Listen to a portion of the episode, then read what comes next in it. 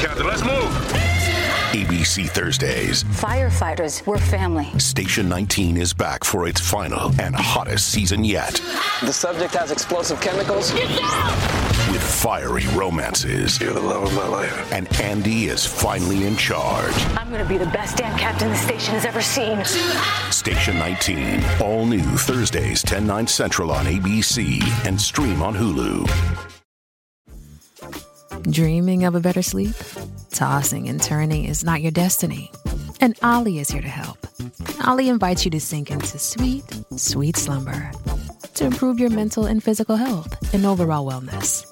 More than just melatonin, Olly's ingredients help you unwind your mind for a delightfully dreamy drift off. Sleep is on the way at Olly.com. That's O L L Y.com.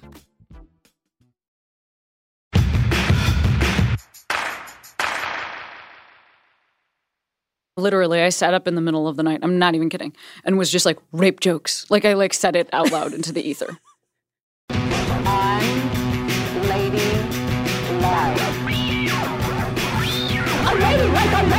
Hey,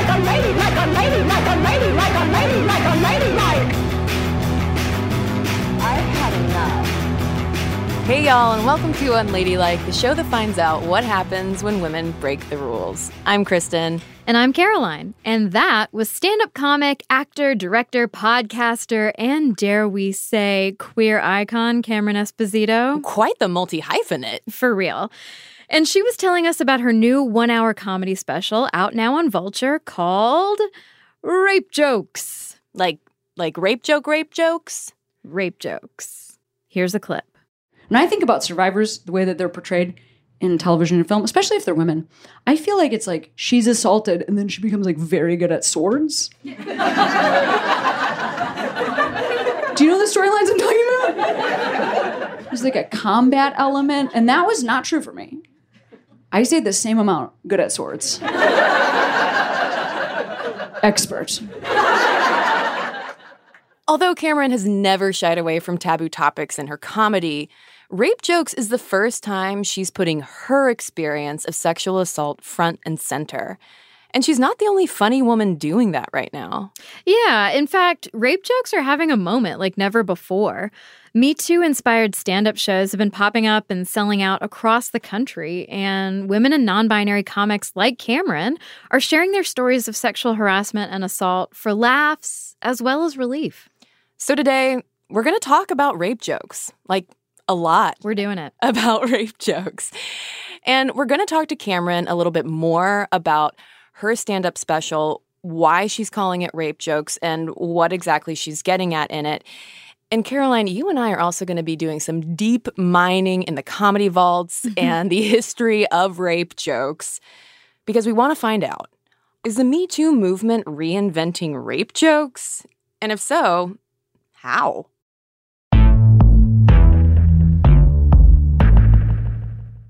Since the rape joke genre is so saddled with misogyny, it might be kind of hard to see any value in the humor. So we first wanted Cameron to walk us through her rape joke point of view as a veteran comic. All jokes have a formula, which is you talk about a thing, and then you talk about your emotional reaction to that thing. Because this is a field that has been historically dominated by dudes, sometimes I think we, you know, we we don't let men be as emotional in our culture. So it's no it's no wonder that they gravitated towards comedy and humor because it's a coping mechanism where you get to roll out your emotions, but you do it in a safe way. Because like, oh, I'm just I'm just fucking around. so all jokes are really emotional investment, your emotional response to a thing. And so for some, for a topic like like rape, I think that you have to take it with the emotional weight that it actually has. Know that whenever you take on a taboo topic, you have to respect it. You have to respect the concept, you have to respect the people. After more than 15 years of performing stand up, Cameron has heard countless examples of rape jokes that don't do that. For instance, in a 2014 essay about what it's like being a woman in comedy, Cameron wrote, It's to walk out on stage after the intro, we're really glad this next comic isn't raped and dead in an alley.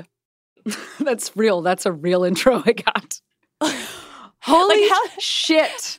How do you walk out on stage after someone has said that? I don't know. I mean, but but then the other alternative to that, this happens to me way less frequently now because obviously I'm at a different place in my career. But when I was first starting out, I mean, it would be that, or it would be like this next comic won't have sex with me, and I can't figure out why. Like th- like the number of people that told that joke, thinking they were the first person to tell that joke, like oh my god, just stop it. Like you don't need to, you don't need to sexualize me. Uh, you don't need to talk about my positioning in the world. Just like bring me up. Caroline, notice how Cameron's not saying that rape jokes should just die or disappear. She's just anxious for them to evolve already. they are somebody saying, you know, the word rape and without like a ton of setup or a ton of punchline, sort of because it's a buttony taboo word, it gets a response from the audience. I have heard very little about um, focusing on survivors. I also usually hear people talk about rape as if it's something that's a topic and not something that has affected people that are actually in the room or even sharing a lineup with them. So, you know, when I came uh, at into comedy, I it's the same thing as being a gay person. Like so many times I hear straight comics tell jokes and they will use like they to talk about gay people. And that sort of connotes this idea of like, well, gay people that are outside the room right now, I so whether or not you're then going to follow that up with a homophobic statement or whether you're going to follow that up with a statement of solidarity, either like both of those things, obviously I prefer solidarity, but there's erasure involved in all of that. So it's like we, the straight people in this room, think gay people are fine or think gay people are bad. We, the people in this room who've never been assaulted, think that rape is silly or think that rape is terrible, but not anything that anybody in here has experienced. So I'm just trying to shift the lens and talk about it as if it is not a topic, but as if it is a lived experience that it turns out a huge percentage of the population has reckoned with.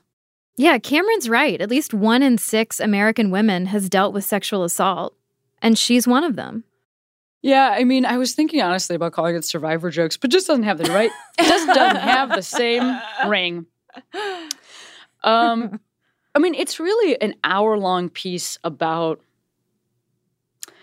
I mean, honestly, it's tr- trying to create compassion. So, like, let me tell you my story. That's really what it is, and it's.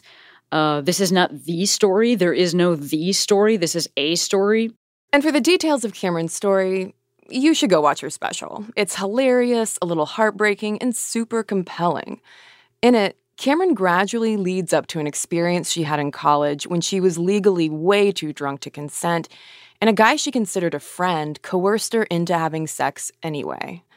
But it's not just that. She uses the hour to put what happened in the context of growing up in a super Catholic home, totally unaware and disconnected from her queerness, not raised with any sort of sex education or real sense of her sexuality. all of that factored into me not knowing I had agency over my own body. And like that's the specifics of my story. But I also know that so many people who are cultured female are left out of the conversation about their own sex lives. It's like we are objects, not the subjects of our own lives, and we don't have desire and we are to receive what the world gives us. And I, I really think um, I just think that's a huge, I mean, maybe even like lifelong piece of work to do is to try to teach other women that they can make choices and also queer folks that they can make choices. And obviously, survivors come in all types. So I'm just naming those folks because they're historically more at risk. One important way Cameron conveys that message of agency to her audiences is by choosing to not rely on self deprecation for laughs. When I started in stand up, I didn't see examples of out gay comics who talked about what it was like to be gay and also didn't shit on themselves. And I also started when gay folks were I mean we had no rights. Like so so I didn't think I needed to help anybody make us more shat upon. I felt like I needed to be somebody who was saying like, "No, I'm legit cool. You want to be me. You want to be friends with me. you want to get ladies like me, you want to have a haircut like I do, like get on my like get on board, we're going. Like that's what I, you know, it's very intentional. Very intentionally trying to do that. Cameron wants her comedy to build other queer folks up. And as far as rape jokes go, she really underscores their potential to dismantle rape culture. Let's you know, take it down through comedy. Let's do some education through comedy because I think my field is like perfect for this.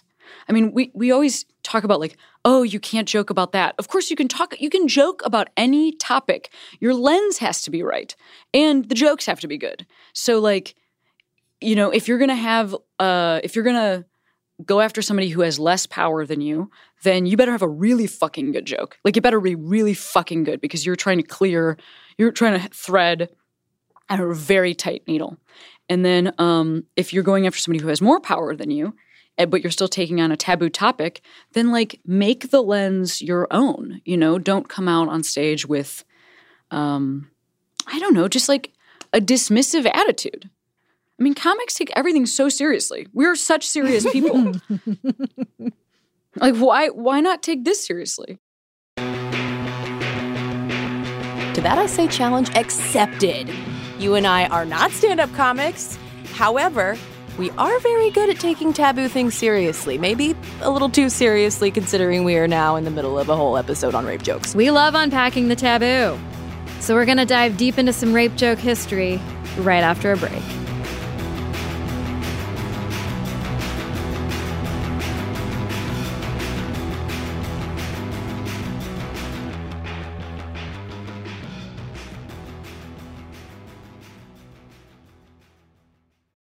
Shipping can make or break a sale, so optimize how you ship your orders with ShipStation. They make it easy to automate and manage orders no matter how big your business grows. And they might even be able to help reduce shipping and warehouse costs. So optimize and keep up your momentum for growth with ShipStation. Sign up for your free 60-day trial now at shipstation.com and use the code POD. That's shipstation.com with the code POD. Hey, it's Kaley Cuoco for Priceline. Ready to go to your happy place for a happy price? Well, why didn't you say so? Just download the Priceline app right now and save up to 60% on hotels. So, whether it's Cousin Kevin's Kazoo concert in Kansas City, go Kevin, or Becky's Bachelorette Bash in Bermuda, you never have to miss a trip ever again. So, download the Priceline app today. Your savings are waiting. Go to your happy place for a happy price. Go to your happy price, Priceline.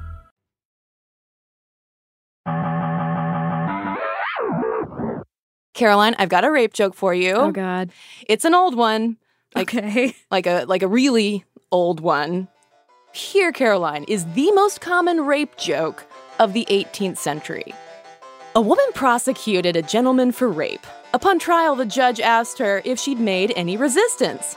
I cried out, Ain't pleased your lordship, said the woman. Aye, said one of the witnesses, but that was nine months after. Hi, hi, hi, hi, hi, hi, hi. And believe it or not, Caroline, that rape joke appeared in almost every jest book for the next hundred years. Jest book, you say? Yes, jest books.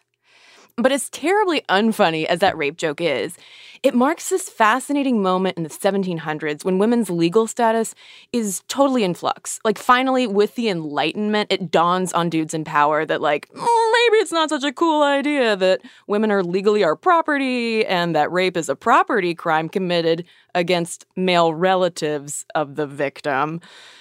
But still, women rarely pressed rape charges because if the case went to trial, men were usually acquitted and women became the butt of the town's rape joking. In fact, rape trials became source material for jokes of the day, really as a backlash to this growing legal threat that men could be punished, severely punished, solely based on a woman's testimony. In other words, like, don't trust women. You can't believe what they say. Sure, because for the next like 200 years until pretty much second wave feminism comes around, folks assumed rape was about sex and attraction. You know, that no means yes, that it's a crime of passion rather than a crime of power and violence. Yeah, and even though our rape laws, at least, have evolved, bad rape jokes didn't. Like, they still rely on that myth that rape is just like one weird way to have sex with women when we say no but secretly mean yes. LOL, right? Uh, So funny. But I mean, that brings us back to Cameron, who's on this mission to rewrite the rape joke script. because of the patriarchal dynamic, um, that has somehow meant that like when we talk about comedy, we talk about it as if like dude comics really want to say rape jokes, and it's just that women are harpies and they won't let them make their great points. And if your reaction is anything other than laughter, it means you're not only not funny, but clearly you can't take a joke, you killjoy.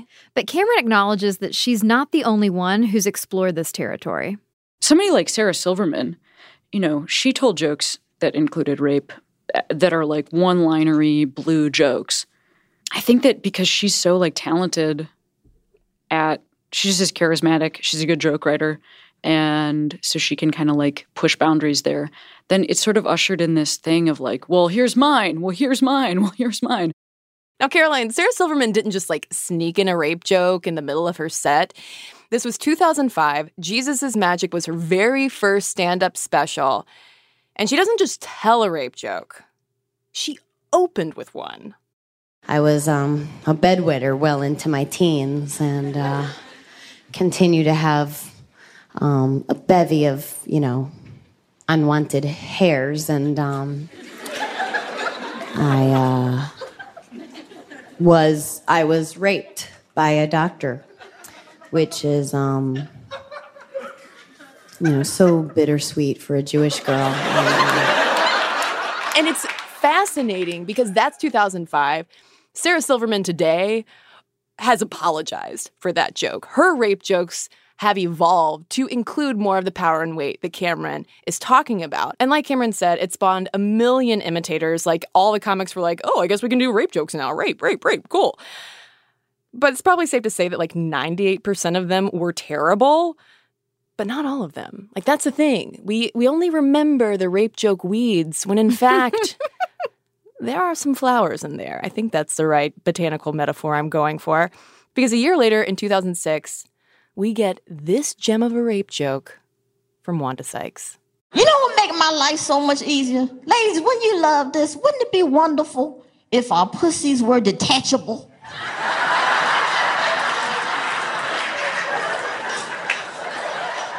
Let that marinate a little bit. Just think about that. Great if you would just leave your pussy at home sometimes? Just think of the freedom that you will have. You get home from work, it's getting a little dark outside. You're like, oh, I would like to go for a jog, but it's getting too dark. Oh, I just leave it at home. And you, and you out jogging. Yeah, it could be pitch black. You still out there just jogging, enjoying yourself. You know, and some crazy guy jumps out the bush like, ah, you're like, uh, I left it at home.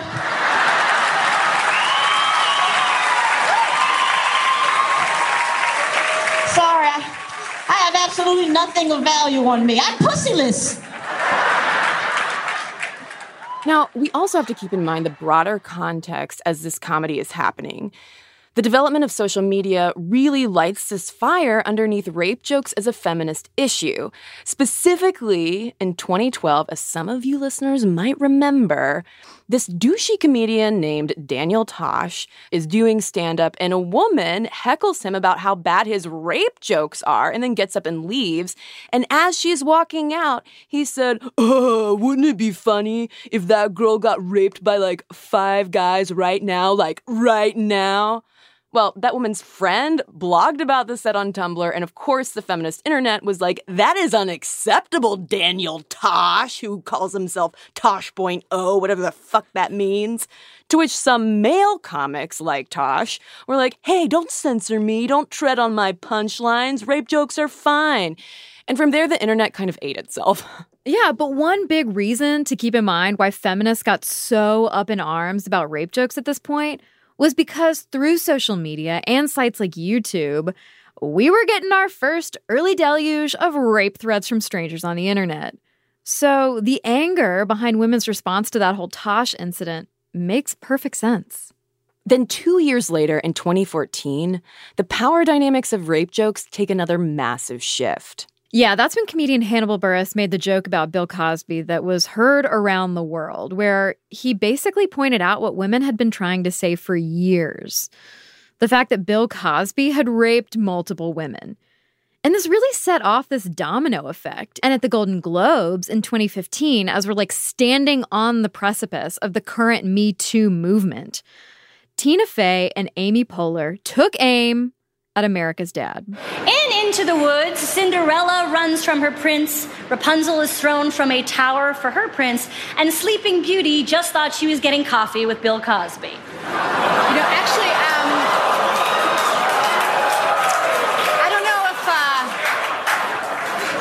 you guys saw this on the news today, but Bill Cosby has finally spoken out about the allegations against him. Cosby admitted to a reporter, I put the pills in the people. The people did not want the pills in them. No, Tina, that, hey, that's not right. That's not right. It's more like, I got the pills in the bathroom, but I put them in the people. You're right. It's, it's got to be like, I put the pills in the hoagie. Yeah, that's it. Yeah. That's it. That's fair. That seems fair. Now, Caroline, I remember that moment. I remember Tina and Amy's smoky eyes and their cadence and the fact that everyone in that audience looked so unsure as to whether or not it was okay to laugh. Oh, there were lots of open mouthed gasps and like face covering. Yeah.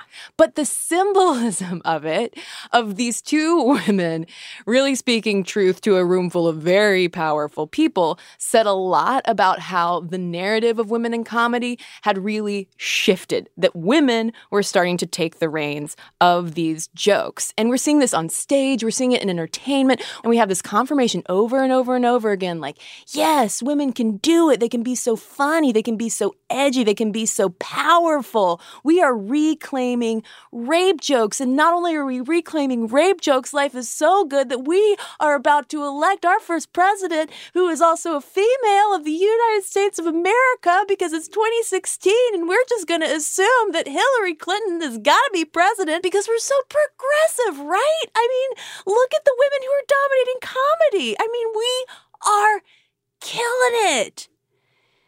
But of course, the problem, the, the sick punchline of this joke, is that we then got a rape joke for a president. I better use some Tic Tacs just in case I start kissing her. You know, I'm automatically attracted to beautiful. I just start kissing them. It's like a magnet. You just kiss. I don't even wait. And when you're a star, they let you do it. You can do anything. Whatever you want. Grab them by the pussy do anything. God, just listening to that turns my stomach. I mean, hearing Billy Bush just like snickering the whole time. Oh, yeah. I mean, like, clearly, like, this is you can hear Trump. He's like on a roll. He's doing his his locker room shtick of making making his rape jokes, and Billy Bush is there to laugh. But the thing is, women grabbed that joke and turned it around they reclaimed it for themselves. I mean, you could see it everywhere you looked at the women's marches. Women, including me, by the way, were sporting shirts and signs that said pussy grabs back, wearing their hot pink pussy hats, whether they had hot pink pussies of their own or not. They were saying, no, Trump, you and your tiny hands are the joke. And there was this element, too, of like joyous rage. Caroline, you were at the march in DC. I was at the march here in Atlanta. And for as angry as all of us were, a lot of the signs were really funny. There were so many good puns, and there was a lot of laughter and just kind of jubilation around exercising all of this pent up anger, not just at the political situation, but also the rape culture that this man represents. And to me, the way we know that we've reclaimed something in a true way is the Me Too movement. It's the Time's Up movement. Like, we know a rape joke when we hear one and we're getting fed up with the bad ones. And, and it kind of reminds me, Caroline, of that 18th century backlash, except it's women who are telling them because they are sick of men not respecting the power that we do have, both legally and just as autonomous human beings. So, Caroline, if we consider the driving question of this episode of whether the Me Too movement is reinventing rape jokes, I think the answer is clearly yes. Because when we talk about assault and harassment, especially in media and television, we often talk about the most extreme examples where it's like a stranger and they're hooded. It's the opening of SVU, right? And there's just a guy, he's got a cleaver, a bloody cleaver. He's covered head to toe in mud, says Dick Wolf right here. I see that guy, I'm like, Olivia, that's the fucking guy, you know? I love that show. We all do. It's been on the air for 20 years. That's how committed all of us are to watching and figuring out, tallying up all the different ways it could happen to us. Oh, it could be a clown? Well, now I can't go to the circus. I love that show. I watch that show while I'm at the gym on the treadmill, so I remember what I'm staying in shape for to run away from. And flipping those kinds of power dynamics on their head is the force behind a lot of the comedy that folks like Cameron Esposito are doing right now. You know, they're using rape jokes to subvert the very misogyny that rape jokes have been built on, like you were saying. And for Cameron, all of these politics, you know, Trump's election, Time's Up, Me Too, these were all driving motivations for her to produce this special right now all of the proceeds will go to a rape crisis organization. And part of that is because I am very happy that folks are feeling confident enough to tell these stories and to remove people that have done terrible things from positions of power. Like that should happen. But it does also feel that we could potentially get stuck in this cycle of well so these men are named because it's been men up until this point these men are named all the stories come out about them they are removed from positions of power and then we act as if that has solved the issue where what happened to me has nothing to do with the like eight men whose names we know. And i definitely don't want the conversation to end at those dudes because it was like first their the stories leaked then a bunch of other people came out about it then folks started talking about like oh but that's my favorite artist. How terrible for me. And then it looks like we might be at the beginning of um people rehabbing their images. Like i'm starting to sort of see a little bit of that. And that just totally that circle if that's what happens that just totally skips survivors. Like we are never centered and it doesn't talk about culture. You know it doesn't talk about a culture that makes the line between assault and sex so hazy that it happens to such a large percentage of people. A person had to tell me, I had to be told the thing that I experienced was was not a normative sexual experience. And I think we should start talking about the ways in which assault and sex are different. And I mean, that's part of why I'm wanting to share my story. When we come back, Cameron shares her advice for telling your truth, taking up space, and thoughtfully responding when survivors tell their stories, including me.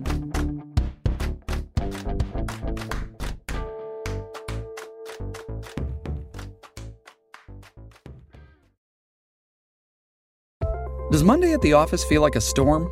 Not with Microsoft Copilot. That feeling when Copilot gets everyone up to speed instantly? It's sunny again. When Copilot simplifies complex data so your teams can act, that sun's shining on a beach. And when Copilot uncovers hidden insights, you're on that beach with your people and you find buried treasure. That's Microsoft Copilot. Learn more at Microsoft.com/slash AI for all.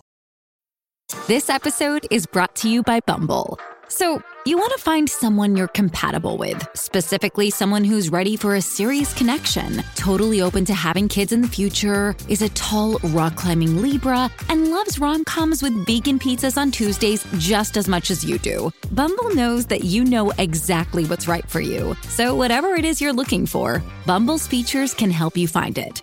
Date now on Bumble.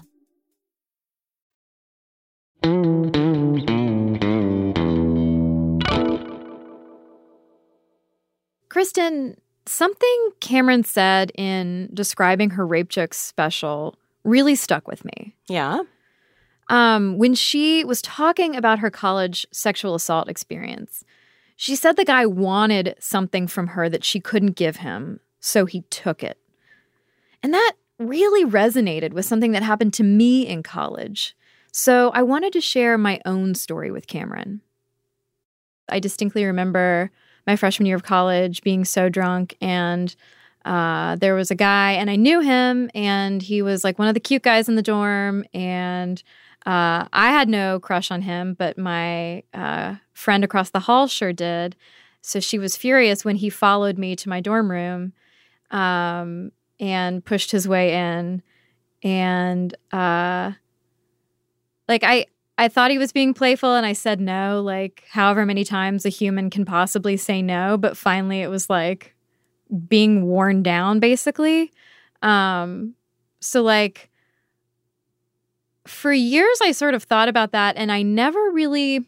I never referred to it as rape or sexual assault or anything. Uh, but I was telling a social work friend of mine about this, and she said, "You know, that's you were raped, right?" And um, I I still struggle with even framing it that way in my head because of all of the like almost stereotypical cliche reasons that women list of like, well, I, I knew him and you know, I was wasted and like we were kind of flirting and I didn't tell him no that he couldn't come into my room. It's just that when he started to try to have sex with me, I said no like a hundred times and he just didn't really listen.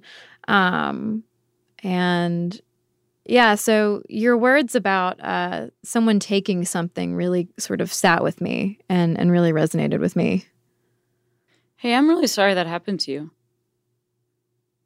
Yeah, well, thank you. And I'm I'm sorry you had to go through it too. I'm sorry that that any anyone does.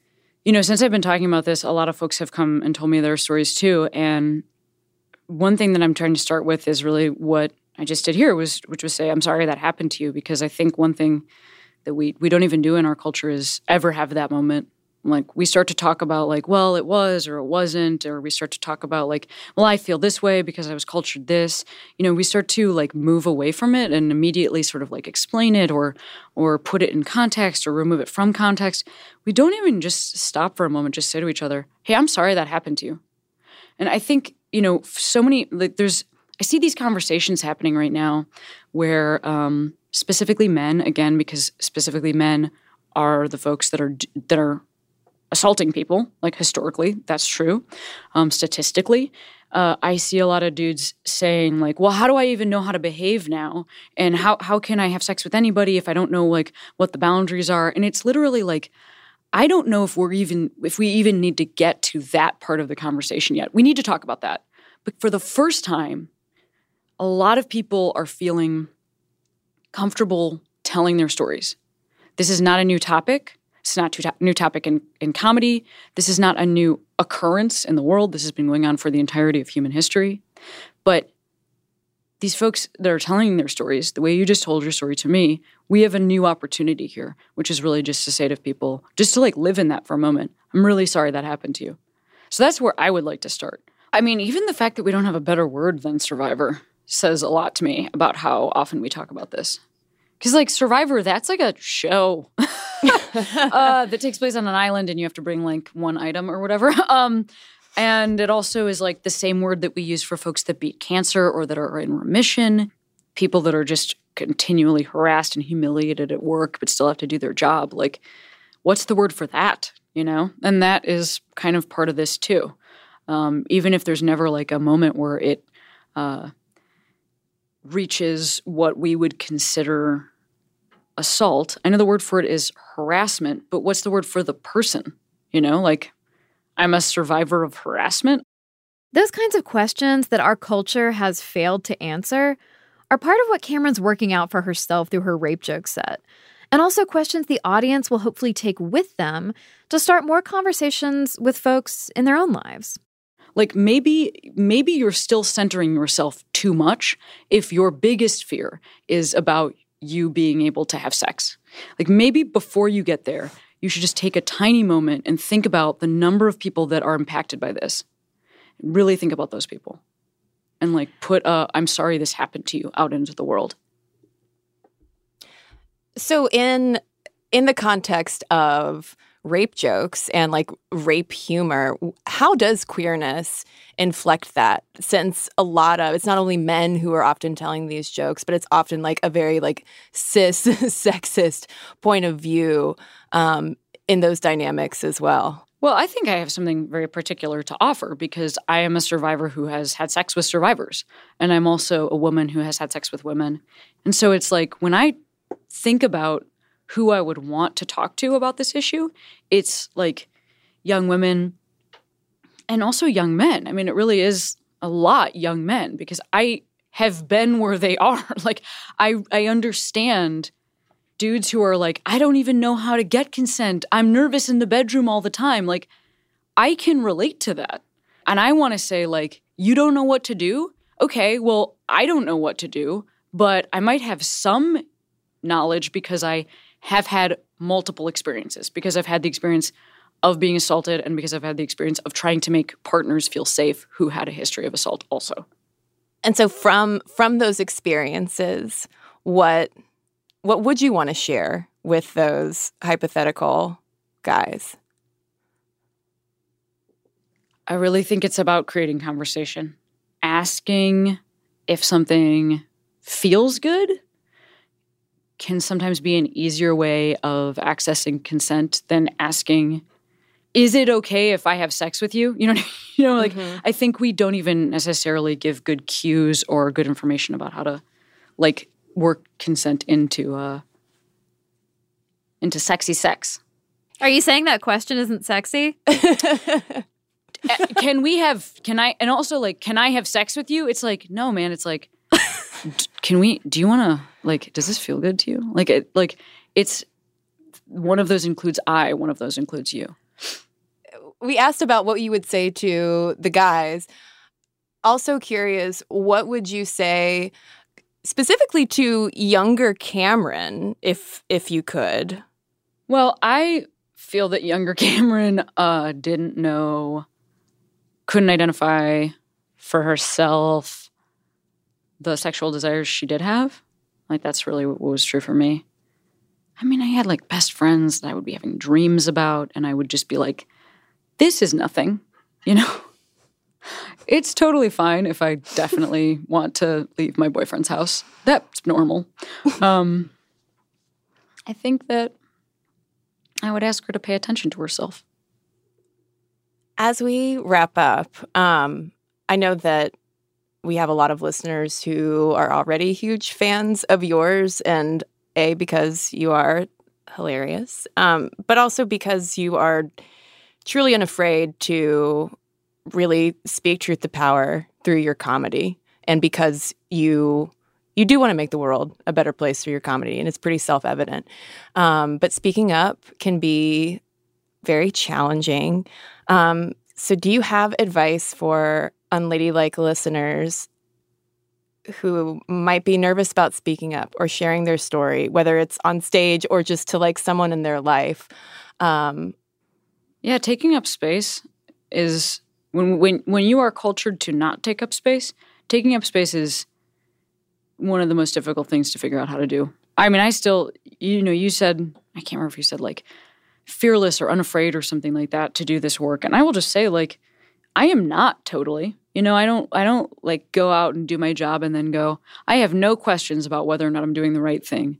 I mean, I absolutely feel still shame about taking up space and um, about, spe- like you said, speaking truth to power. Like, I still have shame about that and fear about that, worry about that. I wonder if I'm going to ruin my career. I wonder if I'll be able to continue to work. I wonder if I'll have friends. I wonder if I'm too much, especially when I'm a lesbian. Am I an angry lesbian as a feminist? Am I a killjoy? You know, like, we even know the words for it. We have the the stigma around it. We maybe acknowledging that as part of the start. So I don't have like the answer. I will say that I know that's what you're afraid of. You're afraid of taking up space because people told you that you shouldn't and that you should be embarrassed if you try to and that you're demanding too much and that you are um, you know, whatever it is, grating, a harpy, shrill, all those words. Like I know that feeling. Um, and those are words that specifically apply to women, but like I would also say that to a dude who's a feminist or to somebody who's non-binary that's trying to communicate with folks like hey this binary system hurts us all you know i would apply this to trans folks who are trying to figure out how to speak to a community that sometimes embraces trans folks and sometimes doesn't my community the lgbt community so i just feel like this can be applied all over the place and know that it's not easy, but you're also not the first person to try to do it. So look for your heroes and look for your role models. So, Cameron Esposito, what is your most unladylike quality? Hmm. Ooh. Well, I mean, wow, that's really tough because, like, what makes a lady? Oh man, Right. now we got to start there and break all that down. All right, you got another couple hours? yeah. Uh, oh, like I don't know. I don't know. Everything I can think of, I'm also like, but that is what a woman does. I'm like, my boot collection. I'm like, but that women love boots. And I'm like, how good I am a fucking woman. I'm like, women are amazing at that. You know, it's like I just can't think of anything. I think all my qualities are really ladylike. You need to change your perception, the world. yes. Caroline, oh man, I honestly wasn't sure if we were going to be able to do a whole episode about rape jokes. For real. We did it. One of my biggest takeaways as a, uh, a non comedy insider, as an audience member, is not that, hey, feminist comics are reclaiming rape jokes. I don't think that's the case. I think what Cameron Esposito and other comics right now are doing with rape jokes is totally reinventing them. Yeah, because I mean, what would we be reclaiming? Our punchline status? Those old jest books of yore? No, burn them. Burn those jest books and those terrible old victim blamey rape jokes with them. And listeners, we can't wait to hear from y'all. Whether you're more of a comedy audience member like we are, or if you're in a comedy community. Is it possible, do you think, to reinvent or reclaim the rape joke? Or is the best rape joke the one that's never told? Let us know your thoughts. Y'all can email us at hello at unladylike.co or hit us up on all the socials at unladylike media. And don't forget to head over to our site, unladylike.co, where you can pre order our book that has a whole chapter on dismantling rape culture. And also find all the sources and resources for this episode, including links to Cameron's rape joke set and where to donate. And in the meantime, folks can watch Take My Wife on. Oh, on Starz streaming or on iTunes. Thanks for remembering my television show when I which I totally forgot to talk about. You're welcome. I'm a fan. Happy to do it. Abigail Keel is the senior producer of Unladylike. Mixing and sound design is by Casey Holford. Julie Subrin is our editor. Our music is by Flamingo Shadow, Amit Makone, and Sarah Tudzin. Our executive producers are Chris Bannon and Jenny Radelet, and special thanks to Sam Kiefer. And we are your hosts, Caroline Ervin and Cristen Conger.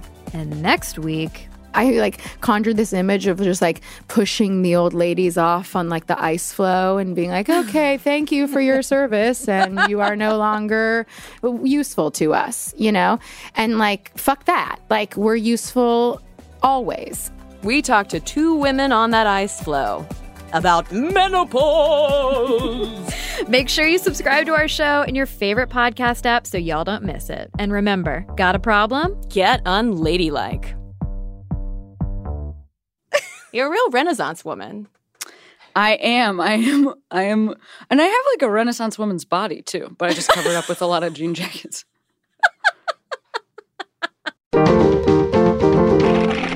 Stitcher.